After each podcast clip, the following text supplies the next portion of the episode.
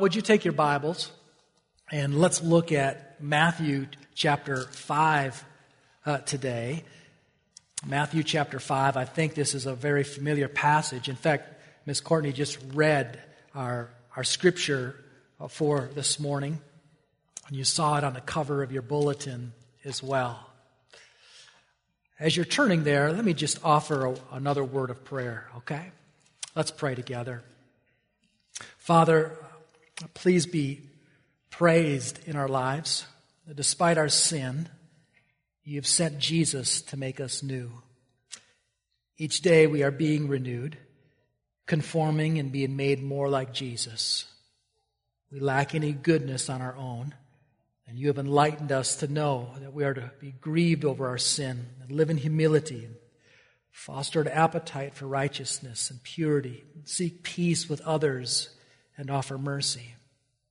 And as we do this, we are being sent out into a decaying and rotting world to model and share that there's another way, and it's the Jesus way. It's in this lasting fulfillment, happiness, and contentment is found. So please be honored as we use the influence that you've given to us to preserve your truth and provide light to this dark world. Amen. President Woodrow Wilson shared the following story. He said, I was at a very common place, and I was sitting in a barber chair when I became aware that a personality had entered the room. A man had come quietly in upon some errand as myself to have his hair cut. And as he sat in the chair next to me, every word that the man uttered, though it was not at least didactic, showed a personal interest in the man who was serving him. And before I got through with what was being done for me, I was aware that I had attended an evangelistic service because Mr. D.L. Moody was in that chair. I purposely lingered in the room after he had left and noted the singular effect that his visit had brought upon the entire barbershop. They talked in undertones. They didn't know his name, but they knew that something had elevated their thoughts. I felt that I left that place as I should have left the place of worship. My admiration and esteem for Mr. Moody became very deep indeed. During this month of January, as a church family, what we've been doing is just reviewing back to basics. What are the pillars that our church is built on? We want to be Bible saturated. We wanted everything that we do here to be about the Bible.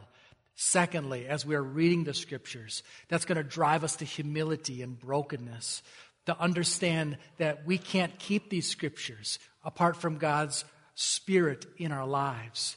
This has also led us to consider the need for us to be among others in edifying relationships. This is what Zach hit on last week. And as we're doing all these things, this will lead us to a gospel witness that we will share. And I wonder if someone has spent an afternoon or a haircut with you at the barber shop or a meal or an evening, what is it that they are left thinking of? That's a very convicting question for me as well. Well, let us look at our passage this morning as we look at chapter 5, verses 13 through 16. But I think, and I always think this way, before we just jump into this passage, it's helpful for us to understand that there is a context. If there is someone here today that would say, you know, I'd just really love to hear a summary of what does the Christian life look like? Is there a cheat sheet? Is there a, a, summary guide of that? There could be no better place to look for something like that than chapter 5, verses 3 through 12, that is called the Beatitudes. And that's the context that we have. I want to read those verses with you before we look at the passage for this morning. In fact, if you have your bulletin and you have that little insert that's a sermon outline, I've actually taken the liberty to copy and paste a paraphrase translation for you to read with me. So, why don't you look at that? And this will give us an idea of what the Christian life looks like before we get to our passage this morning. It says this in chapter 5, verse 3 of Matthew, How happy are the humble minded, for the kingdom of heaven is theirs. You see that uh, the eternal life, the Christian life begins when we realize that there is no goodness within us and that the moral burden is beyond what we can pay, and Jesus paid that debt with his blood. The second verse there says, How happy are those who know what sorrow means, for they will be given courage and comfort. Christians know what to grieve over our defiance, our rebellion, and sin against God. We experience joy when we're forgiven. The third beatitude is happy are those who claim nothing, for the whole earth will belong to them. Followers of Jesus are certain that all blessings in life have come from God's gracious hand. Even hardships are ordained and carried out for God's goodwill. The next beatitude says, Happy are those who are hungry and thirsty for goodness, for they will be fully satisfied. New life yields new appetites. No longer do we hoof down flesh gratifying junk at the world's cafe. Now we feast on soul satisfying truth of God and other grace filled disciplines like prayer, worship, and fellowship. It goes on to read, Happy are the merciful, for they will have mercy shown to them. Christian relationships are altered too. Having been forgiven, we forgive. And like God, we have a heart for the lowly and disadvantaged. The passage goes on to say, Happy are the utterly sincere, for they will see God. Christians strive for authenticity. They are not one person on social media and then another one at home. They are who they are approachable, flawed, forgiven, hopeful, pressing forward. Happy are those who make peace, for they will be sons of God. Jesus followers not only are making peace with God, but with others, and also serve as mediators when others are in conflict. And then listen to this. Happy are those who suffer persecution for the cause of goodness, for the kingdom of heaven is theirs. Jesus was without sin. He was always fair and trustworthy and loving, yet he was misunderstood, slandered, persecuted, and killed. And then it reads, And what happiness will be yours when people blame you and ill treat you and say all kinds of slanderous things against you for my sake? Be glad then. Yes, be tremendously glad, for your reward in heaven is magnificent. They persecuted the prophets before your time in exactly the same way. So you, here you have a portrait of what the Christian life looks like. And the question before us this morning, loved ones, is in what way is this to be lived out? Do we take these truths and do we just uh, bring them to a, a science lab in a local high school and say, now, now put it into practice there? Or do we constrain ourselves to a, a classroom here at Highland Crest and say, let's talk about living it out there. Actually, what we're going to see is we're to take these truths from the Beatitudes and to put them to the mainstream. So now, having provided a bit of a context, let's look at our passage for today, where we're going to read it again, verse 13 through 16, where it says, You are the salt of the earth. But if salt has lost its taste, how shall its saltiness be restored? It is no longer good for anything except to be thrown out and trampled under people's feet. You are the light of the world. A city set on a hill cannot be hidden. Nor do people light a lamp and put it under a basket, but on a stand, and it gives light to all in the house. In the same way, let your light shine before others, so that they may see your good works and give glory to your Father who is in heaven. Now, as we look at this passage, we see two different metaphors that are placed before the reader or the hearer in the first century. The first is that of salt. So if you have an outline, here's your first point.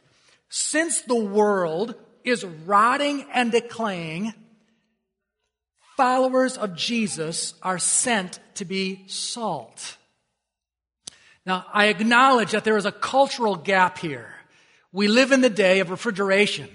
If you're like me, you have a refrigerator in your kitchen. You may even have one in your garage or in your basement. We have a chest freezer in our garage.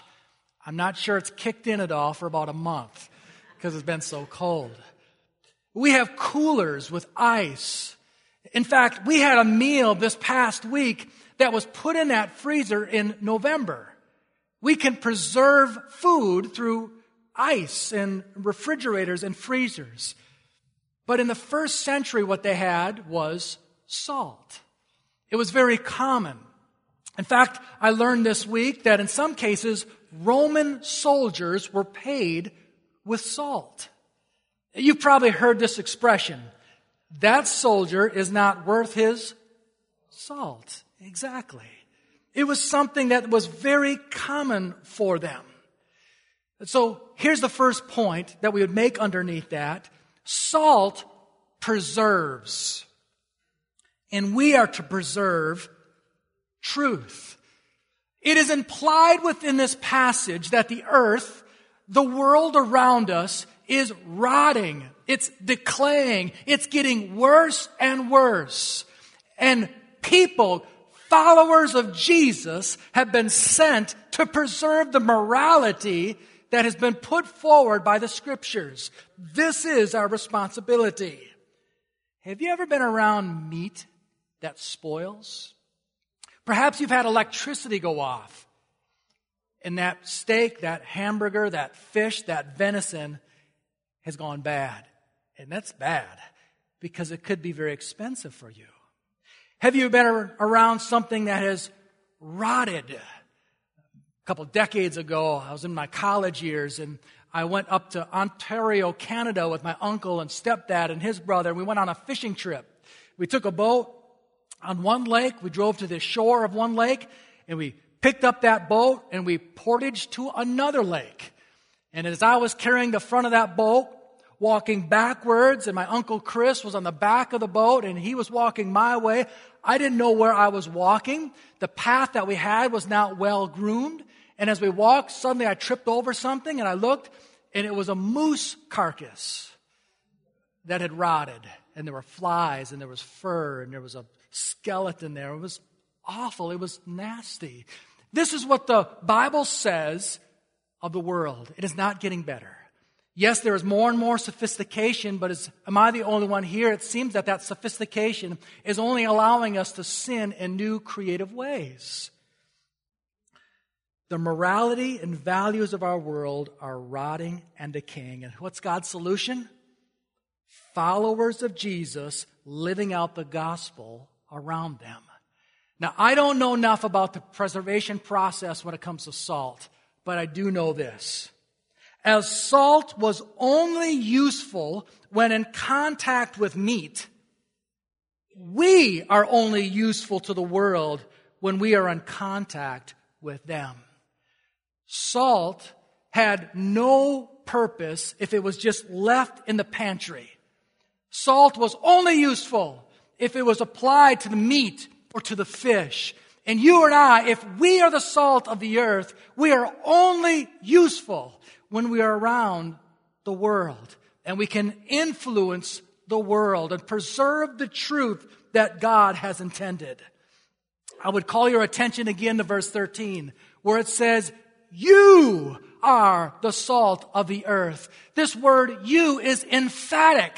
In the Greek, it would say you and only you, followers of Jesus. This is your assignment to be the salt. There is no one else that's being called to this but followers of Jesus. You also notice that it says you are the salt. That is present tense. It's not, there'll come a day when you'll be the salt of the earth. It is right now. If you are a follower of Jesus, if you have been born again, if by the grace of God these Beatitudes in verses 3 through 12 are being lived out in your life, then you and no one else is to be the salt of the earth. Listen, the world may not know this, but they need you. because you have been sent here to preserve the morality, the truth of God's word. I believe that's what this is saying. The world is, is going to hell really fast. And there's nothing special about you, but there's something very special about the gospel that has been implanted in your life. And you, and only you, are to attach yourself to the world so you can influence it for the good and the glory of God. Not only does salt preserve, salt also flavors, doesn't it? You see, it's not enough for us to read our Bibles in the morning, and I believe that you're, many of you are doing that, to be Bible saturated, and I say praise the Lord for that. I think as you're reading the scriptures, as you're listening to preaching, perhaps you're listening to good singing and music, as you're doing that, you'll, you'll see your news feed. You'll see news headlines. You'll see something on the internet. Maybe you have a, an old newspaper, the, the Press Gazette that comes your way. You'll see the discrepancy in what's going on in the morality of the world and the morality of God in the scripture. You'll see there is a difference there. It's not enough for us just to know that that difference exists. It's not enough for us to get in our little Bible study groups and to complain about the differences that exist. What we have been called to is to be the salt. That we would go out and we would preserve the truth, the morality that God has given to us, and we would do it in a flavorful way. In recent years, I've actually looked forward to January and February. Why? I've looked forward to the sub zero temperatures um, because I like ice fishing. And I've been waiting for the bay to freeze up really solid so we can go out ice fishing. And in those days of which God is particularly kind to me and my family, I could go out on my day off and, and catch enough fish to make a meal for our family, and it's a highlight of the whole day. And in the evening, as, as the fish have been cleaned and they've been fried in that fry daddy with just the right batter at the right temperature for the right length of time, and they're brought out, and the boys are fighting over the fish, what is the first thing they do? Where's the salt? Why? Because they understand, and at least in their view, that salt enhances the flavor of that fish. And you and I have been sent here to, to, enhance the flavor of those around us by showing the Jesus that is in our life. So we're not to do that in a belligerent way, in an obnoxious way, but in a winsome way. When I first got out of seminary, I left uh, the Fort Worth, Texas, the seminary, and we moved up to Flint, Michigan. And I would say within the first week or two of serving at that church, I served under a dear man named Pastor Ron Emmerling. And there was a, a man that had died. I don't even think he was connected to our church, but he was a friend of Pastor Ron's. And as we're driving to the funeral, Pastor Ron says, You know, this guy that we're doing this funeral for today was a different sort of guy. He professed to know Christ, but I'm telling you something, he was obnoxious. He was abrasive. Oh, he would share the gospel all right, but he certainly didn't model it in his life. To tell you the truth, I didn't even like the guy. And now I'm doing his funeral, and he's like, sometimes that's going to happen to you. And so, what, I, I'm saying is, we can't be like that. We, we want to be the salt, we want to preserve the truth, but we have to do it in a loving, truthful, winsome, gracious way. Listen to what Paul wrote to the church of Colossae in chapter 4, verses 5 and 6. He said, Walk in wisdom towards outsiders, making the best use of the time. Let your speech always be gracious, seasoned with salt, so that you may know how you ought to answer each person. Now, there's something remarkable about this salt here in verse 13. It says, You are the salt of the earth, but if salt has lost its taste, how shall its saltiness be restored? It is no longer good for anything except to be thrown out and trampled under people's feet. Now, I am not a chemist, and I've thought to myself, how is that salt can lose its saltiness? And I've concluded this there's only one way that that can happen, and that is if that salt has been mixed with other chemicals. And loved ones, there's only one way that you can lose your saltiness, and that's if you've been mixed with compromise and sin and worldliness. And you're, you're just not any good then. You and I are not any good if that happens. The Bible says here that once you just throw that out and it might be trampled under our feet. So that's the first metaphor. It's salt. But it's not the only metaphor in our passage. There's another one here. It's found in verse 14 through 16.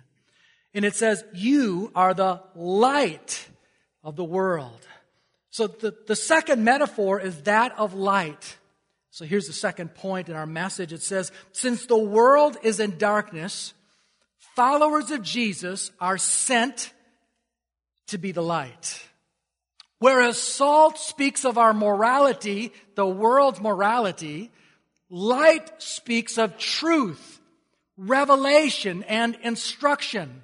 We are to proclaim who Jesus is and what Jesus has done. A righteous life, that's salt, with a bold message, that's light, is a dynamic combination. Now, if you're listening attentively and you know some of your scriptures, you're thinking to yourself, wait a minute, how is it that followers are supposed to be the light of the world? Didn't Jesus say in John 8, verse 12, I am the light of the world. Whoever follows me will not walk in darkness, but will have the light of life. Paul wrote in Ephesians 5, 8, For at one time you were darkness, but now you are light in the Lord walk as children of light.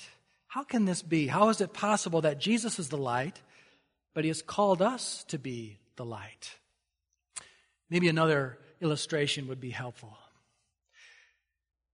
The moon has no light in and of itself, does it? The only light that we see at night that the moon has is merely a reflection of the sun. Could I say it this way? That Jesus is the sun. S U N. And the only light that our lives will bear is a reflection of the sun in our lives. There is one exception, and that is an eclipse. And an eclipse is when the world gets between the sun and the moon. We are to be the light of the world. We are to reflect the light of the gospel, the light of Jesus around our world. But there could be a spiritual eclipse, can't there? Where the world can get in the way, dimming the light that we are supposed to have. There are three different expressions here in these verses that speak of where the light is to be shown. Let me handle them, handle them in reverse order. You see there it says in verse 15, nor do people light a lamp and put it under a basket, but on a stand, and it gives light to all in the house. In the same way, let your light shine before others so that they may see your good works. The first way that this light of the gospel, the light of Jesus is to be reflected in our life is in our home. You see it there. No one would take a, a lamp and put it under a basket, but on a stand so it could give light to everyone in the home. You, you wouldn't take a flashlight and turn it upside down and put it on your dresser. Or if you're a parent, you wouldn't hand it off your cell phone that has a light on it because they're going out to the garage to find something. If they come back and they leave the light on and flip it upside down, you'd be mad at them because they're burning up your battery. Light has meant to shine. It's meant to shine in the house. In the same way, we are to let the light, the gospel light, Jesus light, shine in our home.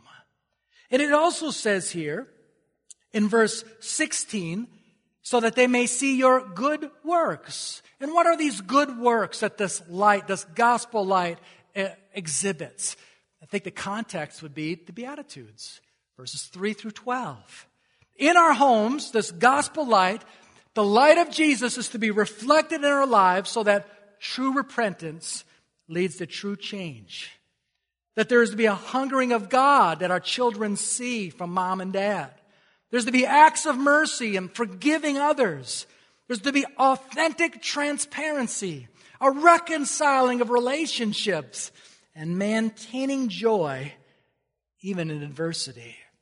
If I'm honest, uh, I shared this with our group of men that were meeting during the Bible study hour just this morning. And if I'm honest, I think it's easier for me to actually disciple men in our church than it is my own kids. because my kids see me every day and they see me at my high and low. But nonetheless, the gospel is to show, even in this broken life, where I come to my kids and say, you know, I messed up there. But that's not Jesus' fault. It's God's still working on me. So let's just talk about what the Bible says about this. You know, one true man of God was a man by the name of Andrew Murray. He was a Scotsman who once served in South uh, uh, Africa, and he had 11 children that grew up in the adult life. And of those 11, five of the six sons became ministers of the gospel of Jesus Christ. Four of his daughters became ministers' wives. So, of those 11, that's nine that actually went into the ministry. Not bad. And in the second generation, there was even a better showing. Ten grandsons became ministers of Christ, and 13 became missionaries of just the gospel shining into a man's life.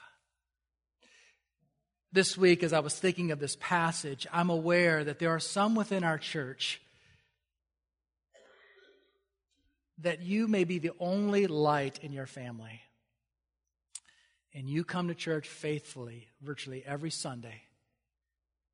And you look around, and I don't know what's going on in your heart, but you could look around and you see others that come with their spouse and their children and think, man, I wish I had that. That's what I've been praying for. Can I just speak a word of encouragement to you today? Continue to shine that light. Continue to persevere. Don't get discouraged. Continue to reflect the gospel light to your spouse and to your children, to your grandchildren. They are seeing a difference. Just continue to do that. And loved ones, if we're here with our families, could we this week just reach out to them and say, I, I see that.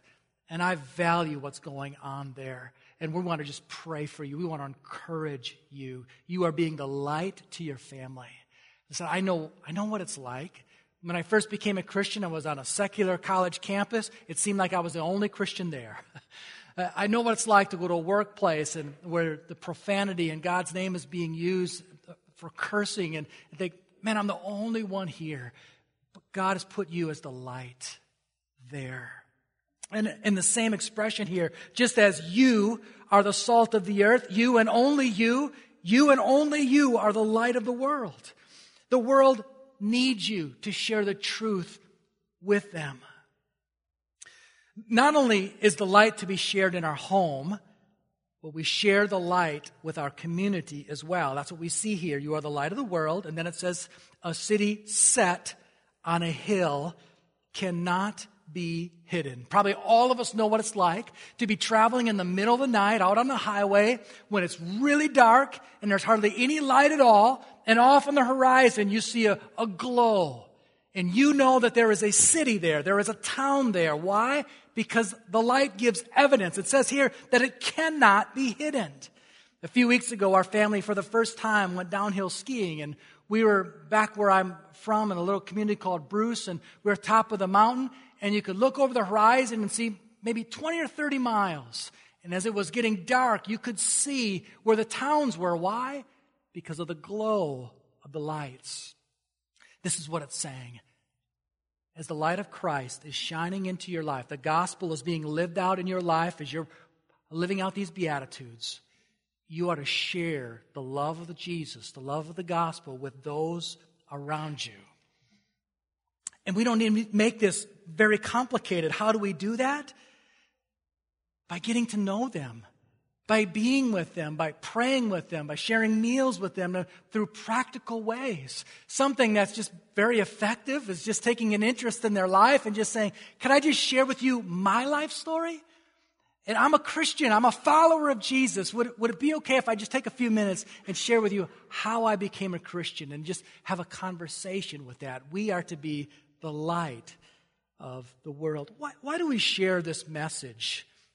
on occasion, the need for us to, to go out and be the light. I'm learning this about leadership. There's something called mission adrift. You know what that is?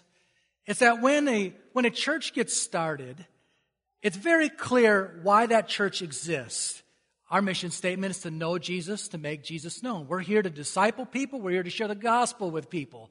But you know what can happen over time? Is that there's just slight slight movements away from that, that original purpose. I've got a dear friend that's uh, planted a church. He's all about church planting, and he has said this. I'm not sure if the statistic is true, but I've heard him say it. Churches are eight times more evangelistic in the first five years of their church life. Church plants in the first five years are, are eight times more likely to share the gospel. I think it's because they understand their original intent.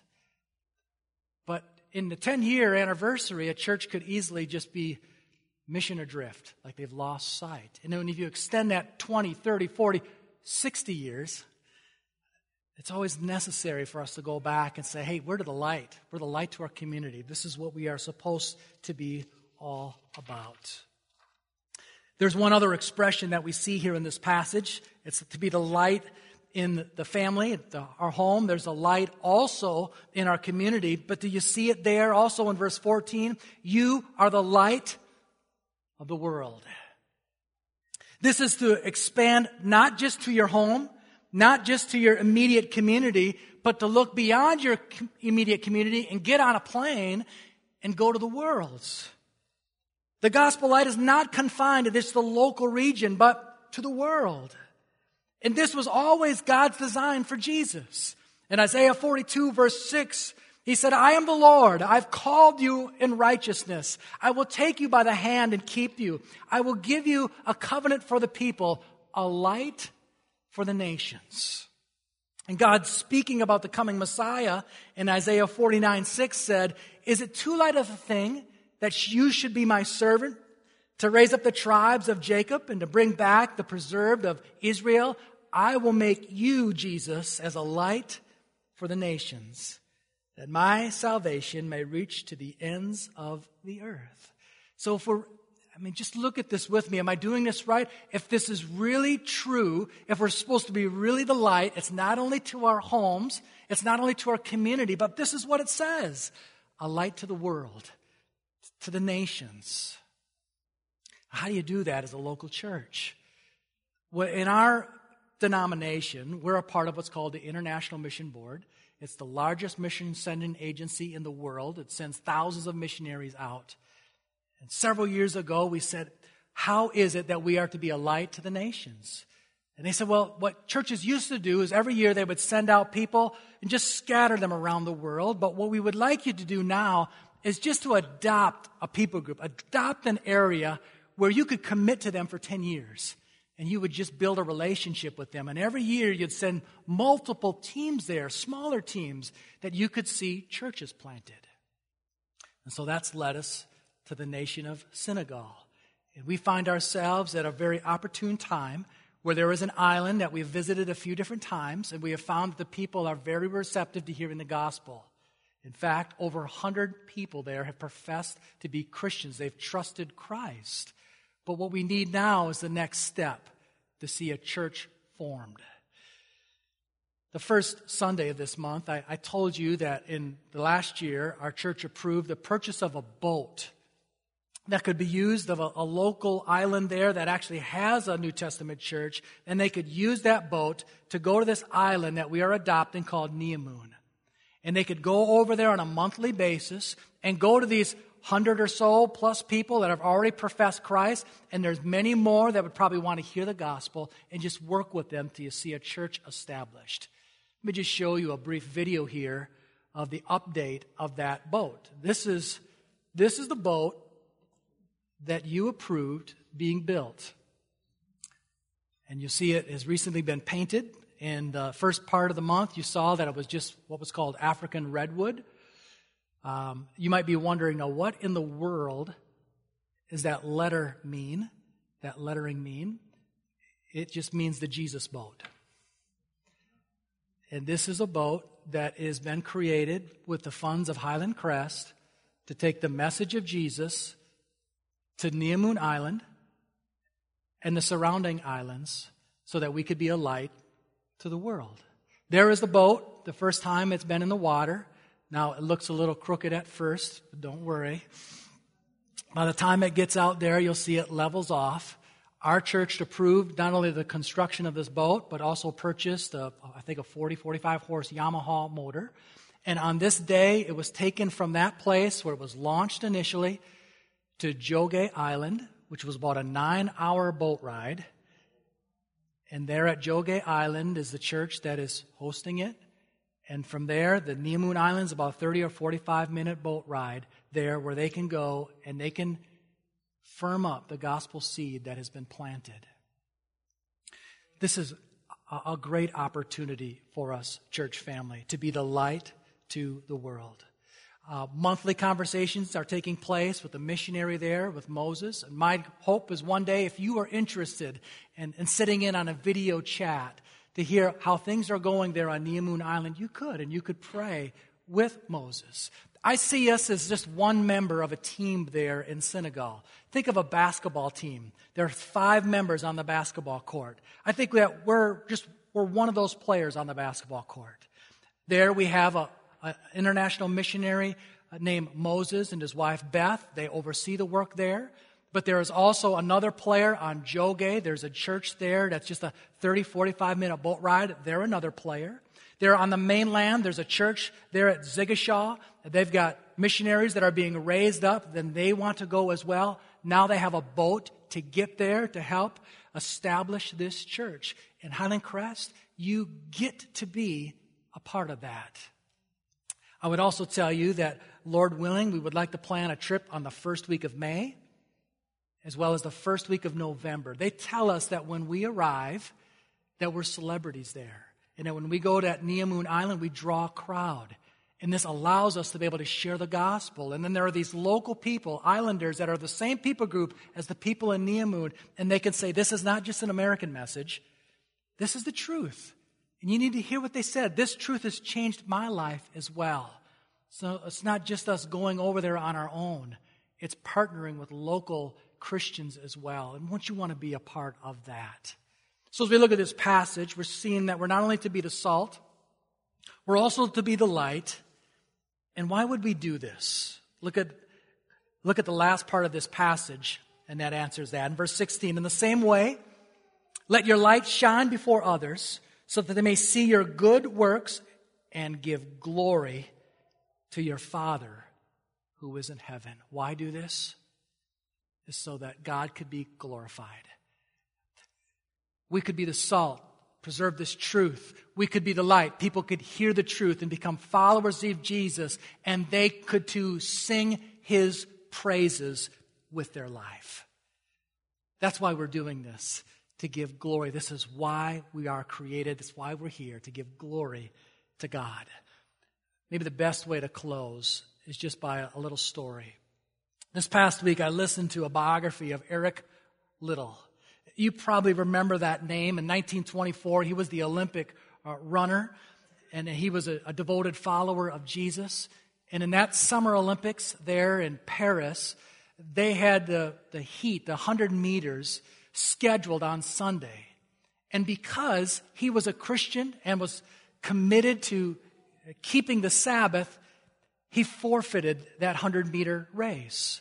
But in God's providence, there was a 400 meter race that was a little bit later in the week. And even though his strength was 100 meters and he didn't get the race in that, the 400 meter race he did participate in and he won a gold medal and he actually broke the world record in it. But that's not the whole story of Eric Liddell. His parents were missionaries to China. And after he had won this gold medal, he purchased a one way ticket to obey the call of God on his life back to China. And for several years, he served as a missionary there at one of the schools as he, he taught uh, various things to children, was their chaplain, and because he just loved sports, he organized all sorts of different sports for the students there. Eventually, the upheaval of the political climate in, in China be, began to spill over, and it became an unsafe place. He had married a woman named Florence. They had a couple of children. And because things had gotten so dangerous there, he sent his wife and two girls, and his wife was pregnant with a third girl, back to her home country of Canada while he remained there. He served there in the hospitals, uh, taking care of different people as they were injured in this civil war or war between Japan and China. And there were one times where people would ask him, why are you considering caring for not only the Chinese, but the Japanese? And as a part of him being salt, he said, I'll tell you why, because everyone has value in life. And then one day he got a note uh, from the Japanese that had now controlled that area there in China. And they said to him, Listen, we're rounding every foreigner up. We're putting you on a train and we're taking you to a, a POW camp some 400 miles from here. And so he loaded his stuff up. He, he went out to where he was supposed to meet, and he saw all these wealthy foreigners, many of them from Britain, where he was from, some in fur coats, some in, in, gold necklaces and diamond earrings, and he thought to himself, they have absolutely no idea what they're in store for. They were loaded up on a train, and the conditions of the train were just dire. It was awful conditions. It was overcrowded. He gave up a seat and he sat in the middle aisle as everyone else was riding to this POW camp some 400 miles away. And as he looked around at all the despondent faces, he thought to himself and then he prayed, Oh God, God, help me to be the light to these people. They arrived there at this compound, and because he was a racer, the, one of the first things he did is he walked off the dimensions of this compound, and he found it was 150 yards by 200 yards. And there were 1,800 people there. And the conditions were awful. There was no running water. There was no cleanliness. And all these foreigners were placed in this compound and have to say, now fend for yourselves. So Eric Liddell got together with some others, says, we need to organize some chores we need to organize some schooling, some activities. And so they had all sorts of games. And, he did some teaching and he did some coaching and he did some officiating. They had things like rat capturing contests of just just dramatic things just to pass the time while they waited for the Americans to come in and rescue them. And as I was listening to the story and I was reading of the light and the salt that he was there, and how eventually he died there at age 43. There were many that, as they thought of Uncle Eric, the influence that he had there as the children would come, they thought, why was it? How was it possible that he was such salt and light there in the compound? One of the boys there was a boy named David.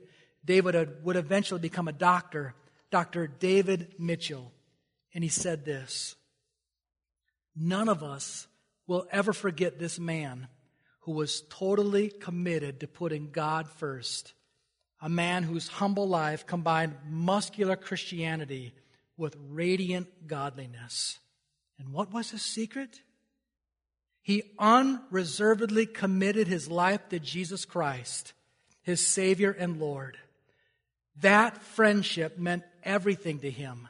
By the flickering light of a peanut oil lamp, early each morning, he and a roommate in the men's cramped dormitory studied the Bible and talked with God for an hour every day.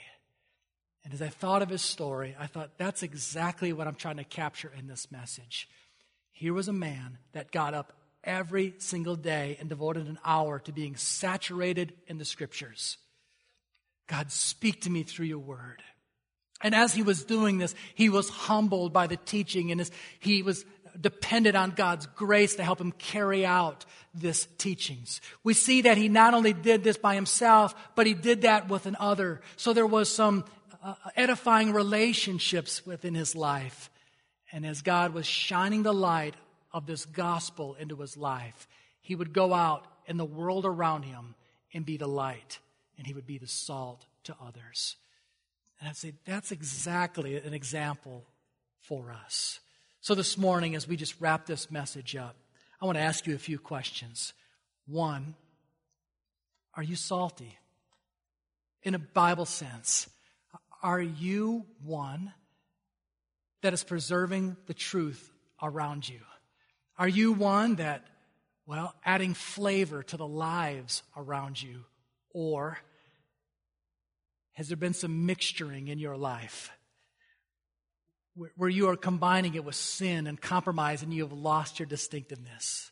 I would ask you, loved ones, how is the light in your life? Is it evident that the gospel, Jesus' light, is reflecting off yours onto others? Or are you experiencing some sort of a spiritual eclipse today, this season of your life? And so if that's, if that's true of you, I'm just appealing to you to repent. And to say, I've been mixing it. I've allowed the world to get in, in place of my relationship with the Son, Jesus. And today, I need to make that right. You and only you are called to be the salt and the light. You have a responsibility to the world around you, to your family, to your community, and to your world to be able to share the gospel. And are you, are you burning bright? Do you have your saltiness? If not, I'm just appealing to you to make that right with God today. This morning, you would repent and say, I want to burn as bright as I can. I want to be as flavorful and as salty as I can, as thirsty for those around me. And if you have a clear conscience about that today, then maybe you would follow the example of Eric Liddell as he is riding on that train and saying, Oh God, I'm not sure I'm being the best light I can, but in my situation right now, help me please Help me to be the light. In my work, in my family, wherever I'm at, help me to be the light. Show me what that looks like. And you know, for Eric, and I think it'd be for you, it was very natural for him. God gave him a desire for sports, so we used it in sports. God gave him the skill of teaching, so we used it in teaching. God shaped him for some things, and he was able to live right out of that. And I think he would do the same for you. So as Miss Karen comes and, and begins to play for us, why don't we just pause for a moment and think, God, am I, am I being the salt? Am I being the light? And if things have crowded out, if there's an eclipse going on, if things have been mixed, why don't you get that right with Him today? Why don't you stand with me as our music team comes? And I'm going to be here up front. The altar is available to you if you want to pray a prayer of saying, God, I want to be the salt. I want to be the light. Help me to know what that looks like in the world around me. But this is, this is a responsibility that Jesus has given to us. So why don't you respond as God would have you to? I'll be here, and you do as however God leads.